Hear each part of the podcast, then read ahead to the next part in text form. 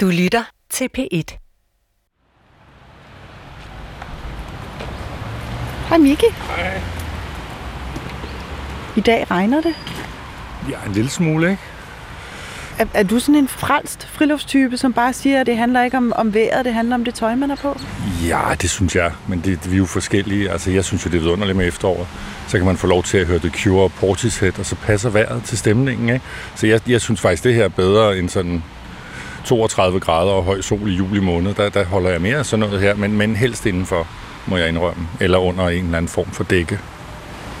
Så lad os gå hen under træet. Ja. Hmm.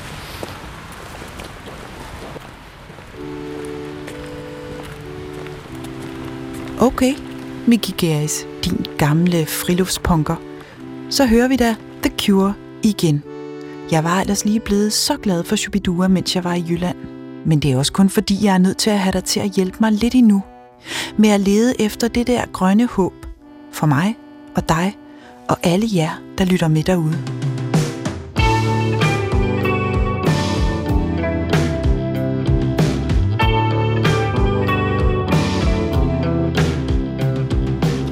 Mit navn er Alberte Clement Meldal, og vi er langt fra færdige med at skabe den der nye fortælling om det gode liv i kærlig sameksistens med planter og dyr. Selvom jeg da egentlig synes, at vi er rimelig godt i gang. Døm selv. Ved du hvad, Miki? Da jeg øh, forlod Lone Landmand og Søren Sørøver der i Odder, syd for Aarhus, der var jeg simpelthen blevet intet mindre end forelsket. Okay. Mm. Vil du vide, hvem jeg blev forelsket i? Ja, altså hvis det er noget, du kan tillade dig at sige i medierne, så... Jamen det, det tror jeg godt, jeg kan. Nu skal du bare høre her. Hej, Smaskepot. Kommer du? Kom, kom, kom. Kom så. Hold nu op. Jeg har aldrig set en gris med så meget hår. Nej, det hedder også en uldgris. Ej, hvor er den speciel. Ja, Træt udgris. ja meget, meget fin. Det er jo en helt, helt... Hej du. Ej, hvor er den fantastisk. Sikkert dog en masse hår. Jeg er nødt til at klappe den. Ja, ja. Jeg er nødt til at klappe den. Ja. Så hej, smaskepot. Hej. Ej, hvor er du... Det var da en fuldstændig fantastisk pels, den har. Ui, ja. Med lidt støv i. Det er ligesom sådan en, en, en grov børste, en grov køkkenbørste ja. over det hele. Ej, hvor er den sød. Jeg kan også godt lide den måde, den lagde sig ned på, da du adede den, ikke? Den er ligesom Ja. sådan en stor kat, der Ja. bare... Boing. Jeg kan rigtig godt lide at blive kløet på maven. Ja. Ej, den får ordentligt så der, var. Ej, hvor er den ja. Ja. dog utrolig sød. Jeg skal lige høre, hvor stor var den, da den, øh, altså, da den blev født? Øh, der var hvor er det nuttet. Var den Ja. ikke helt hysterisk sød? jo, de er meget, meget søde som små. Og så Ja. de der uldgrise, de har sådan striber, ligesom vildsvin, lige når de bliver født. De ligner bitte små vildsvin, Ej, faktisk. er det Fartstriber på. Ja.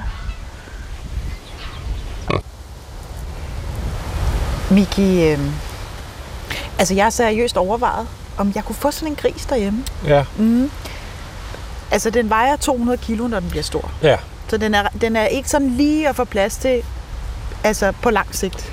Men, men når den er lille, ja. Ja. så kan den jo sagtens ligge lige i revnen der mellem min mand og mig. Ja, men det er jo sjovt at se sådan et dyr i, hvad skal vi kalde det, naturlige omgivelser, ikke? Fordi der får det jo faktisk lov til at vise os, hvad det er for et dyr.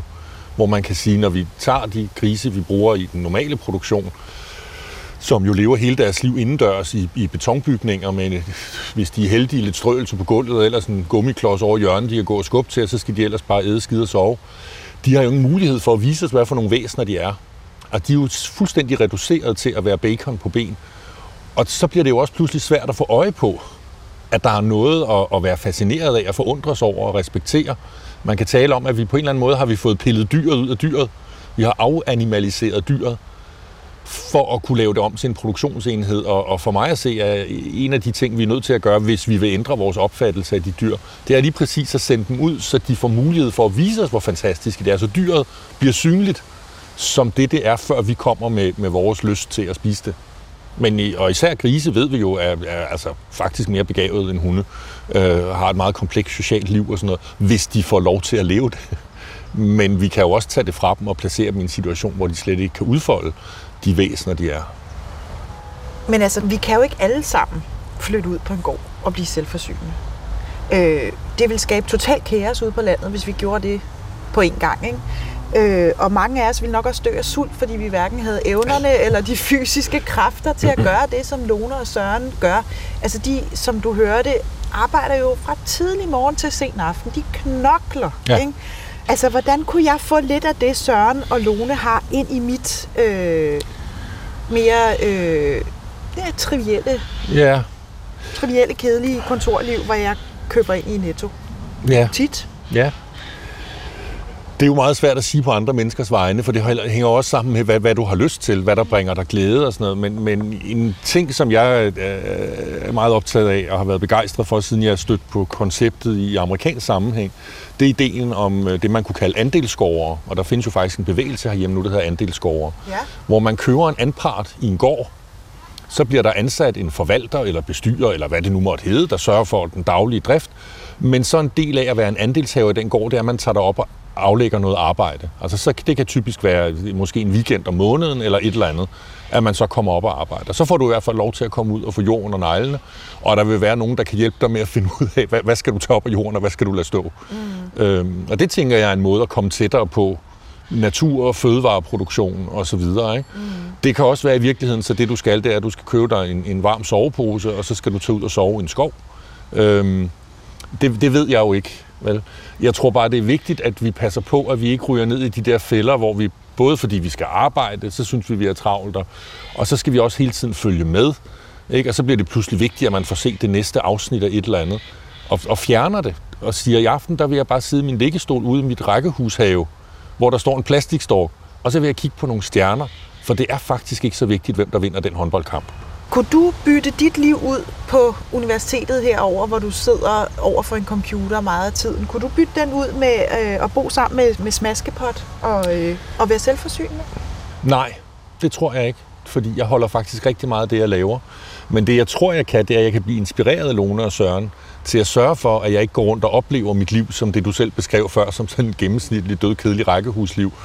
Fordi jeg tror faktisk godt, at jeg kan arbejde på universitetet og samtidig få nogle af de kvaliteter ind i mit liv, som de så tydeligt har. Men altså noget af det, som, som jeg øh, meget ofte øh, støder på, som sådan et, et øh, ja, teologer vil vel sige et kors for tanken, det er jo det her med, om der overhovedet er naturressourcer. Altså må jeg bruge det ord, Miki? Fordi det er ressourcer, det er jo noget, der er til for menneskets skyld, ikke? Ja, Men er der overhovedet natur nok til os alle sammen? Ja, altså for det første er det jo meget fornuftigt at tale om naturressourcer, fordi det er naturen også. Altså det, vi er nødt til at behandle den som en ressource nogle gange. Problemet er bare, når vi glemmer, at den er andet og mere. Så det handler mest om, hvordan vi fordeler ressourcerne, og så handler det om at bruge dem fornuftigt. Men det er der jo andre, en, en, en, en gammel teolog, der ved meget mere om, øh, og som kan regne på de her ting. Hvem, hvem, ved, hvem ved noget om det? Jamen, jeg har en kollega, der hedder Jens Friis Lund, øh, så han er professor i, i det, der hedder politisk økologi, og sidder på Institut for Fødevare og Ressourceøkonomi. Så han må sige at være en, der har rigtig godt styr på det med naturressourcer, hvor mange der er, og hvordan vi kan fordele dem på en, må man sige, mere retfærdig måde, end vi gør i dag.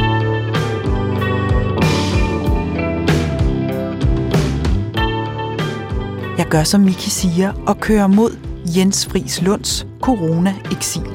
Han har søgt tilflugt i et gigantisk sommerhusområde på Sjælland. For selvom jeg nok ikke skal være selvforsynende, økologisk gårdejer, og Miki åbenbart heller ikke skal, så er jeg nødt til at få afklaret, om der faktisk er jord nok, natur og energi nok til alle os mennesker, der lever her på jorden.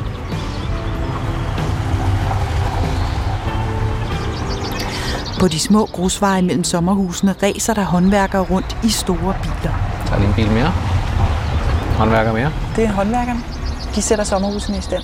Ja, der sker ret meget her lige nu. Jeg tror, det er sådan et øh, ældre sommerhusområde, som er, hvor der er noget udskiftning lige nu. Og dem, der køber det, er sådan nogle af dem, der har penge. Og så skal det laves i stand. Ikke? Vi købte sådan noget gammelt bras, som vi selv råder med, men der er rigtig mange, der køber noget, der ligner det her, og så, og så bygger de nyt. Ja. Nye køkkener, nye Helt nyt badeværelser. Ja, ofte helt nyt hus. Mm. Driver det gamle ned. Vi er nødt til at holde små pauser i samtalen for at kunne høre, hvad vi selv tænker. Så hvor kom vi fra? Jo, altså Jens, er der naturressourcer nok til os alle sammen?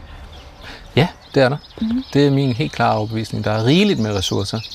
For, øhm, hvis vi tager energi, jamen så sol og vind kan give os utrolig store mængder energi. Det handler om, hvordan vi indfanger dem og hvad vi bruger det til.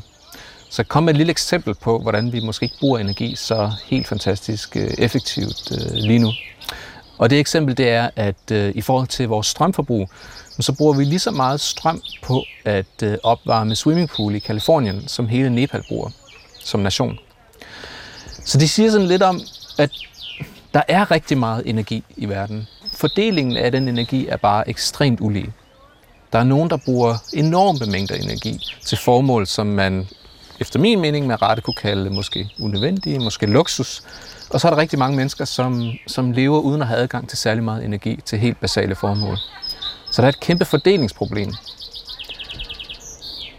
I forhold til det bredere spørgsmål om ressourcer, så mener jeg også, at der er ressourcer nok.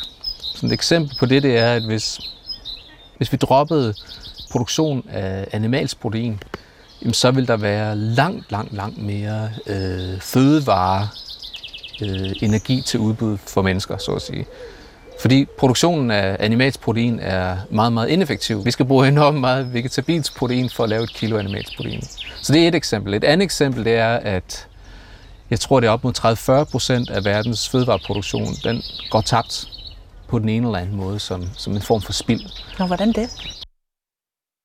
Land, der har man meget dårlige muligheder for at sikre de produkter, man har høstet efter høsten. Der er meget dårlige muligheder for at lære og opbevare, så rigtig meget går tabt, simpelthen fordi det ikke når frem til markedet, eller rådner, eller forsvinder på en eller anden måde. I vores del af verden, jamen, så er det i detaljkæderne, men især hjemme ved husholdningerne, er der rigtig, rigtig meget madspild. Så hvis man så tager det med, at vi kunne spise anderledes, og vi kunne prøve at undgå noget af alt det her spild, jamen, så er der rigeligt med fødevarer i verden. Øh, og der er rigeligt med ressourcer, også til en større befolkning. Det kræver bare, at vi bruger dem rigtigt og fordeler dem på en lidt mere retfærdig måde. Men, men, men det kan du jo sådan set sagtens sidde her og sige. Hvis du nu boede i Kalifornien og havde en swimmingpool, og, og i øvrigt øh, satte stor pris på at spise bøf banæs hver aften, så ville du jo ikke synes, at du skulle holde op med det. Nej, og der har vi som menneskehed, men jeg synes især politikere, øh, kæmpe ansvar selvfølgelig. Øh, fordi det er meget svært for individet at træffe den her slags beslutninger. Øh, jeg kan også som eksempel bruge mig selv, der står ude i indkørslen, der, der står en, øh, en benzinbil. Og, øh, og det gør der jo, fordi at vi har et sommerhus, som vi nyder at besøge. Så man kan sige, at vi har to boliger, som begge to skal opvarmes og forsynes med strøm, og der skal skiftes tag en gang imellem. Så vi forbruger jo ekstra ressourcer, fordi vi har de her to boliger. Og derfor er det bare vigtigt, at øh, vi har nogle, efter min mening, vi har nogle politikere, der, der tager det ansvar på sig og regulerer det her, så vi får en, en fælles platform, øh, som sikrer bæredygtighed. Så vil det ikke være den enkelte, der skal påtage sig en pligtmæssig opgave med at reducere, med at reducere sit forbrug. Så bliver vi alle sammen fælles øh, påtvunget de samme restriktioner, og så vil det ikke føles så uretfærdigt eller svært for den enkelte, tror jeg.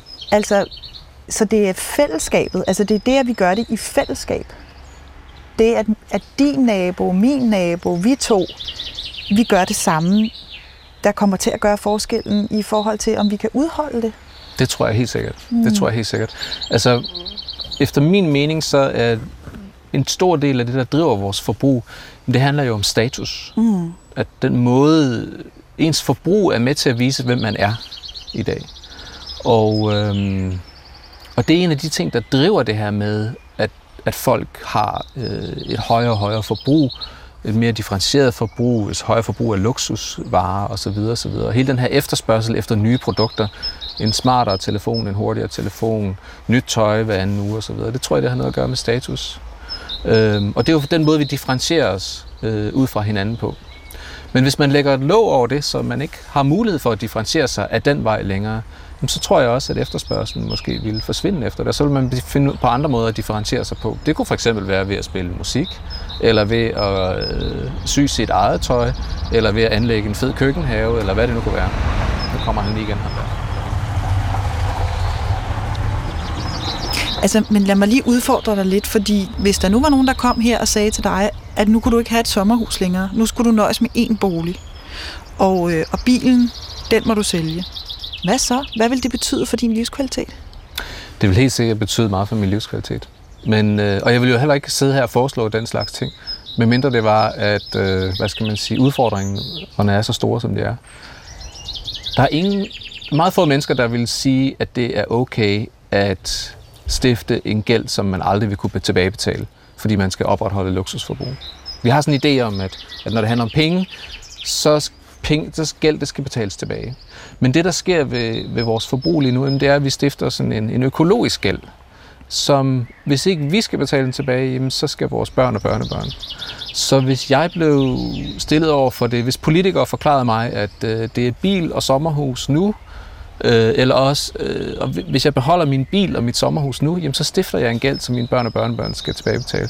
Jamen, så vil jeg have langt større villighed øh, til at sige, okay, fair nok, så skipper vi sommerhuset og bilen. Fordi jeg elsker jo mine børn, og de børnebørn, jeg forhåbentlig får overalt.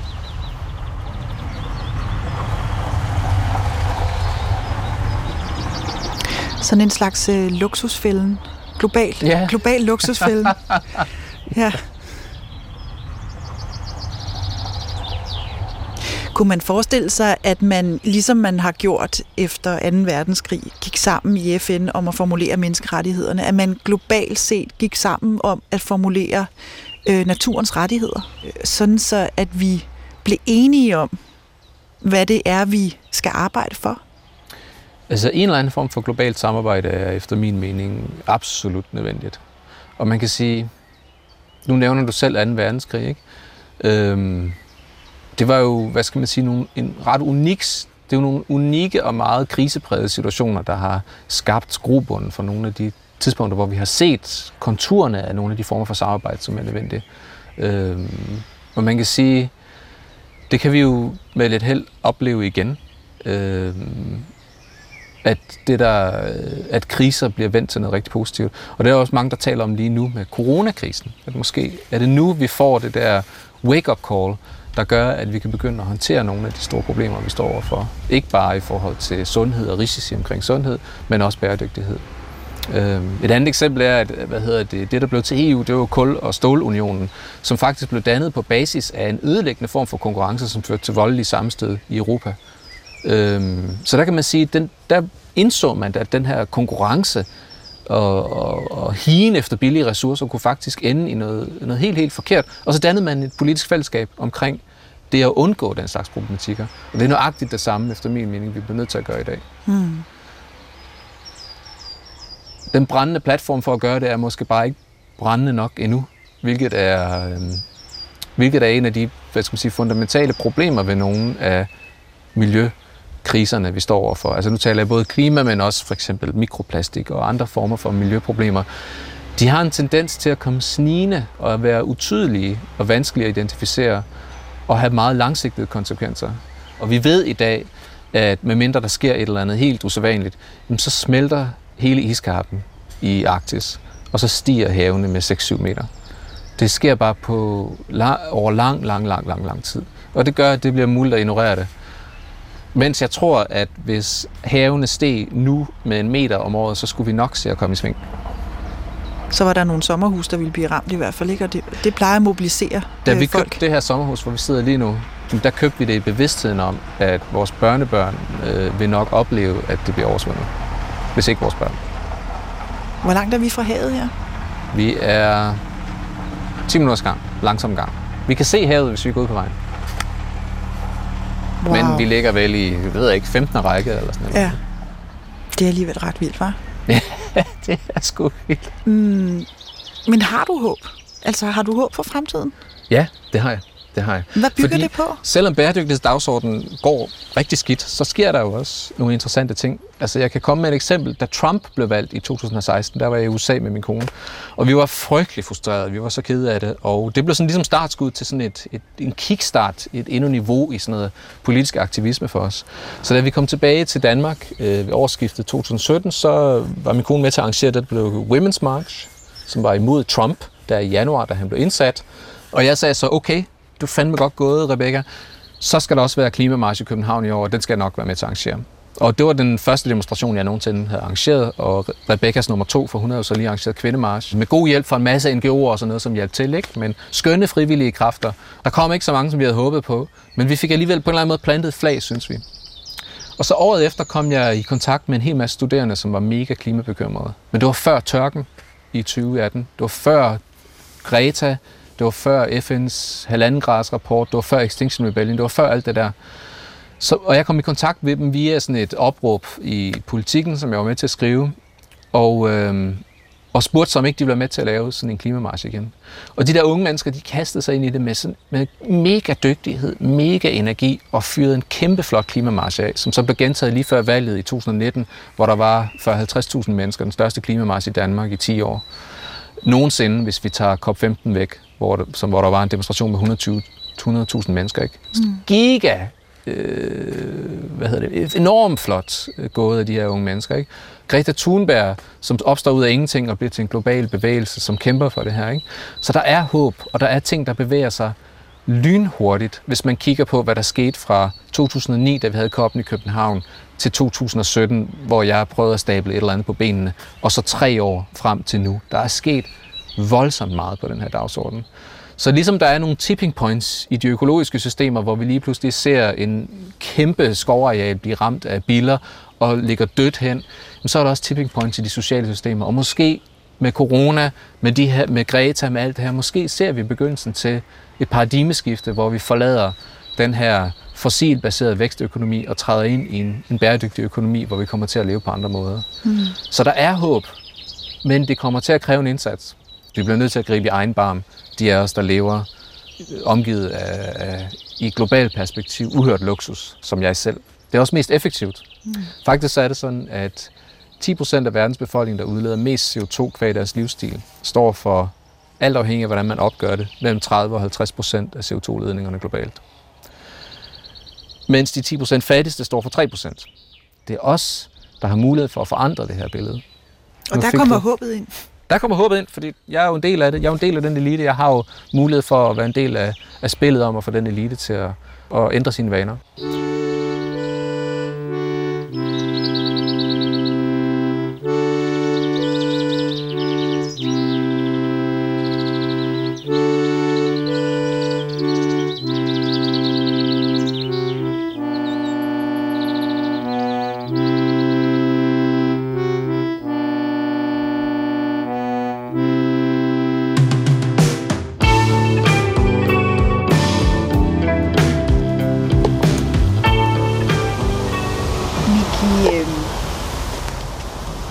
Ting, som Jens sagde, der virkelig gav mig meget håb, det er det her med, at det i virkeligheden kun er 10 procent af verdens befolkning, som er nødt til at ændre adfærd. Nemlig dig og mig i den allermest privilegerede del af verden. For det betyder jo faktisk, Miki, at, at vi har jo mulighed for at gøre noget. Vi er jo ikke bare små dråber vand. Vi er jo kæmpe store spandefulde af vand, faktisk. Det synes jeg, der er meget opmuntrende. Ja, hvis vi gør noget, det er faktisk sådan, at øh, Oxfam, en britisk øh, nødhjælpsorganisation, de har lige prøvet at regne på det igen, og de er kommet frem til, at det er den 1% rigeste i verden, der udleder halvdelen af alle drivhusgasser. Øh, og det er jo, det er jo, og det er jo nogle af os. Jamen det er det jo. Og, og derfor kan du sige, at der er håb for, at hvis vi gør noget, så kan vi faktisk gøre noget ved de samlede udledninger. Mm. Og samtidig så er der jo også det håb i det, at der er jo rigtig mange mennesker i den her verden, der ikke har noget. Mm. Altså som lever fra hånden til munden og ikke engang det. Og hvad kigger de på, når de finder ud af, hvordan vil vi gerne leve? De kigger på os. Mm. Der er vi, hvad skal vi sige, deres forbilleder. Ikke? Vi er det, de gerne vil opnå. Mm. Problemet er, at det, vi har, det kan man ikke leve med. Altså, skulle alle leve som os, så skulle vi jo have en 3-4 planeters ressourcer. Så derfor, det vi ændrer adfærd, det vil jo også være med til at gøre en forskel i forhold til, hvad bliver de inspireret af? Mm. Og, og der tænker jeg, at der er der, hvis, hvis man hænger sit håb på, at man sådan fysisk kan gøre en forskel, det er det, det hele handler om, så betyder det jo, at man faktisk kan gøre en forskel, både i forhold til, til de samlede udledninger, hvis, hvis vi den ene rigeste procent tager sammen, men også i forhold til, at vi kan inspirere andre til at prøve at finde andre veje hen til, hvad man kan kalde et værdigt liv i forhold til det, som, som, som mange hundrede millioner mennesker i dag lever, som jo ikke er et, et, et værdigt liv, fordi de har simpelthen ikke de helt basale fornødenheder til at, til at leve. Mm-hmm. De sulter, de lider, de er syge. Jamen altså, de lever uden rent drikkevand, de lever uden øh, øh sanitet, øh, de lever uden mad, øh, de har ingenting. Og vi vælter os i overflod og sidder her og, og drikker kaffe, som, øh, som har kostet, hvad kunne betale deres mad i en måned, stort set. Mm. Øhm, og der gør vi jo en forskel, hvis vi dels tage kaffe på termokanden i stedet for at gøre det her. Øh, men også helt generelt prøve at vise dem en vej til et godt liv, men ikke den måde, vi lever på, fordi vi skal også lave vores måde at leve på om. Mm. Miki, øh, Jens Friis Lund, han taler om tipping points. Og det taler vi jo også meget om, når vi taler om klimaforandringer. Ja. Men, men han taler også om det i sociale systemer. Ja. Altså, at, øh, at der er sådan nogle tidspunkter, hvor, hvor der pludselig sker noget øh, stort og totalt uventet i blandt os mennesker. Hvad skal der til for, at vi kommer derhen? Jamen, der skal jo det, man på sådan dejligt øh, grundvidiansk kalder et borgerligt engagement til. Altså borgerne skal engagere sig i det her, tage deres samfundsansvar på sig og ville et andet samfund. Fordi det er jo helt tydeligt for mig at se, at det her kommer ikke ovenfra. Der er ikke nogen politikere, der kommer til at lave noget lovgivning, som kommer til at rykke noget som helst, med mindre de bliver presset til det. Vi må alle sammen med det næb, vi nu har fået, synge klimaet sang og gøre, hvad vi kan. Ikke kun i den der individuelle forbrugerforstand med, at jeg står nede i supermarkedet og prøver at finde ud af, hvad jeg skal købe. Det, det skal man også, det synes jeg er en fin idé. Men, men det afgørende bliver at få lavet politiske forandringer, og det sker altså gennem, at borgerne aktivt går ind og prøver at påvirke det samfund, de er en del af. Mm. Så fik du lige Grundtvig med. Jo, jo, men man er jo teolog, så skal han nævnes øh, mindst en gang om dagen.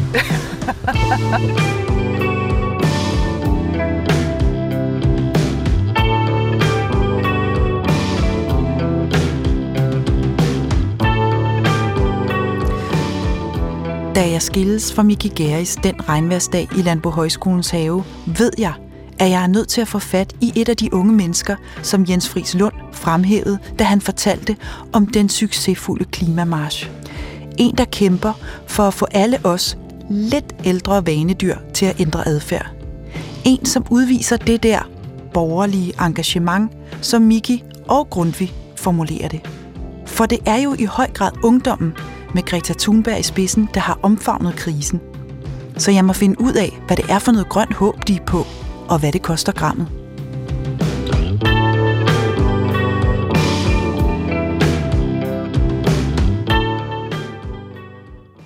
Du kan høre flere P1-podcasts i DR's radio-app. Det giver mening.